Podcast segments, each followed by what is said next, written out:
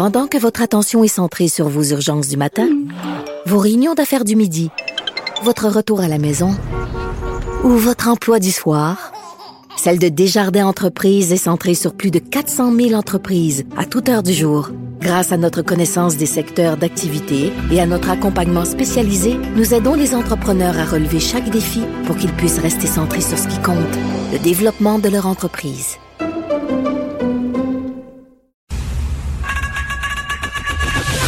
Geneviève Peterson. Une animatrice pas comme les autres. Cube Radio. Une étude sur l'impact des violences sexuelles sur le décrochage scolaire sera commandée par le gouvernement provincial. J'en parle avec Christine Labrie, députée de Sherbrooke, responsable solidaire en matière d'éducation. Madame Labrie, bonjour. Bonjour. Écoutez, quand même, il faut le dire, là, c'est à la suite de cet été qui a été teinté par une vague de dénonciations en matière de violence sexuelle là, que vous avez obtenu l'engagement du ministre de l'Éducation, Jean-François Roberge, de commander cette étude-là sur les impacts des violences sexuelles sur le décrochage scolaire. Oui, exactement. Vous savez, on est déjà au travail par rapport au système de justice. Ça, pour moi, c'est bien sur les rails, mais il y a des enjeux qu'on aborde très peu encore, tout ce qui concerne la prévention, notamment des agressions sexuelles, tout ce qui concerne le rôle du système d'éducation. Là-dedans, c'est quelque chose pour lequel il n'y a pas de chantier en branle encore. Donc, j'espère que cette étude-là permettra d'ouvrir la voie puis d'identifier des recommandations sur comment le système d'éducation peut mieux intervenir pour évidemment prévenir ces agressions-là, mais aussi réagir promptement parce qu'on sait qu'il y a beaucoup de victimes d'agressions sexuelles pour lesquelles ça se produit au moment où ils sont mineurs et donc au moment où ils fréquentent le réseau d'éducation. Madame Labrie, faisons un bref aparté là parce que vous avez fait allusion à ce comité transpartisan dont vous faites partie par rapport à la violence faite aux femmes, à la violence sexuelle, violence conjugale. Tantôt, j'en parlais avec l'ex-juge Nicole Gibot, qui est collaboratrice à l'émission. On faisait un retour sur l'affaire Safia Nolin et j'évoquais notamment le fait que dans le système de justice, il n'y avait pas beaucoup de place pour les zones grises, qu'il y avait des choses pour lesquelles, en ce moment, les victimes n'avaient aucun recours. Est-ce que c'est quelque chose sur lequel vous penchez en ce moment dans le comité transpartisan par rapport à toute cette vague-là qu'il y a eu cet été de dénonciation? Bien, effectivement, les recours ne sont pas seulement judiciaires. Il n'y a pas juste les poursuites aux criminels ou aux civils qui peuvent être des recours.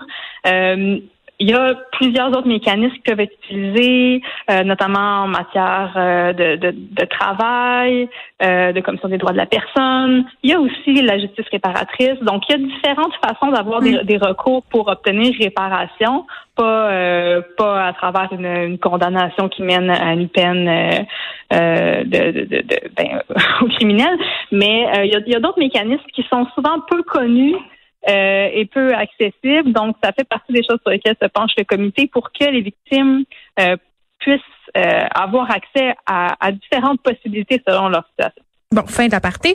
Revenons à nos moutons, c'est-à-dire cette étude qui sera bientôt commandée. Bon, le fait de subir des violences sexuelles, que ce soit, je pense, parce que cette étude-là va s'attarder, corrigez-moi si je me trompe, Madame Labrie, sur en fait, tous les milieux, là, que ce soit des violences sexuelles vécues dans un cadre scolaire ou encore à la maison, c'est ça? Ben, en fait, là, je ne sais pas quel mandat précisément va donner le ministre pour commander cette étude-là. Moi, je souhaitais une étude sur l'impact des violences sexuelles sur le décrochage scolaire. Donc, effectivement, ces violences sexuelles-là n'ont pas nécessairement à se produire en milieu scolaire pour avoir un impact sur le parcours des jeunes. Ça peut se produire en milieu familial, à l'extérieur de l'école, dans une organisation sportive, ou peu importe. Mais ce qu'on constate à travers les témoignages des victimes, c'est que souvent, ça engendre beaucoup de conséquences sur leur vie personnelle, au point où, oui, ça peut leur nuire dans leur cheminement scolaire. Puis j'ai lu beaucoup de témoignages à cet effet-là. Oui, puis tu sais, quand on regarde les chiffres, c'est quand même effrayant, là. Il y a l'INSPQ qui a sorti quelque chose à cet effet-là. 16% des Québécois, 16% là, qui ont vécu une agression sexuelle avec contact avant 18 ans. Oui, avant 18 ans. Donc, c'est ça. Dans un groupe, disons, un groupe de 25, ça fait 4 jeunes, là, à la fin du secondaire, là. 4 jeunes dans une classe qui ont vécu ça. Moi, je trouve que c'est énorme, puis pour la plupart d'entre eux, n'en parlent pas ou mettent plusieurs années avant d'en parler et donc avant d'obtenir des services. Puis certains d'entre eux, d'ailleurs, identifient même pas que ça peut être la cause de d'autres problèmes dans leur vie, par exemple le début d'une consommation excessive de drogue ou d'alcool, de problèmes de sommeil, d'hypervigilance, de choc post-traumatique. Des fois, c'est pas évident, peu importe où a eu lieu l'agression, mais en particulier si ça a eu lieu avec quelqu'un qui fréquente l'école, il y a des conséquences importantes de ça. Puis c'est le rôle de l'école, je pense, de mieux intervenir là-dedans, un peu comme on l'a vu par rapport à la maltraitance. C'est pas le rôle fondamental de l'école, mais l'école a un rôle important à jouer par rapport à ça pour prévenir la maltraitance, identifier les situations de maltraitance, puis on l'a réalisé pleinement comme société, je pense, dans les derniers mois. Ben pour moi, c'est la même chose avec les agressions sexuelles. Oui, puis en même temps, on voit que c'est là que ça se passe. C'est vrai ce que vous dites, Madame Labrie, à propos du rôle de l'école. Évidemment, le premier rôle de l'école, c'est d'éduquer. Mais je pense qu'on gagnerait quand même au niveau sociétal à ce qu'il y ait un volet éducationnel destiné à l'éducation sexuelle, à apprendre aux enfants, aux garçons, aux petites filles, la notion de consentement. Tu sais, on l'a vu avec différents sujets avant, là. Tu sais, à un moment donné, il y a quelques années, le gros sujet dans nos écoles, c'était l'intimidation.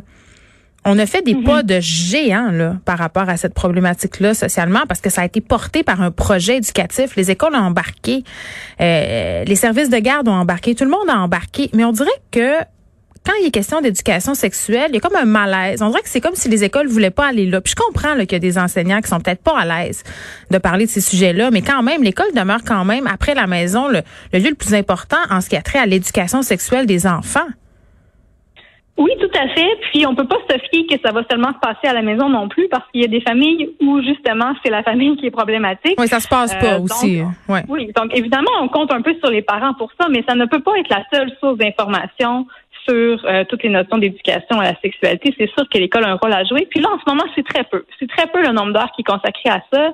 Puis oui, effectivement, il y a des enseignants qui sont mal à l'aise d'aborder ces contenus-là, soit parce que, bon, personnellement, ils éprouvent une gêne, soit parce que ils se sentent pas prêts à recevoir des dévoilements parce qu'ils savent que ça se produit souvent quand on aborde ces contenus-là.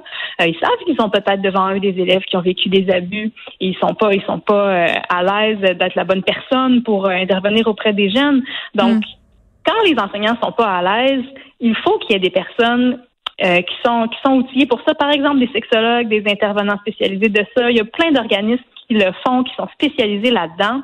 Mais le temps qui est consacré à ça en ce moment dans nos écoles, c'est vraiment ridiculement peu. Là, on parle de 5 à 15 heures selon le niveau scolaire. C'est disséminé un petit peu partout aussi dans le corpus. Là, ma fille me racontait que ça pouvait se passer en mathématiques, là, le petit insight sur l'éducation sexuelle. C'est quand même... En tout cas, je trouve que d'avoir pelleté ça un peu n'importe comment dans la cour des enseignants, c'était la solution facile. C'est vrai là, ce que vous dites, on parle pas de sexualité n'importe comment. C'est pas n'importe qui est à l'aise d'en parler. Puis, tu sais, quand on fait référence justement à ces dévoilements-là, quand un jeune ou une jeune vient nous voir pour nous dire « j'ai été victime d'agression sexuelle », que ce soit par un membre de ma famille, un proche ou un étranger, les paroles qu'on va prononcer, la façon dont on va agir, c'est crucial là, dans la suite des choses.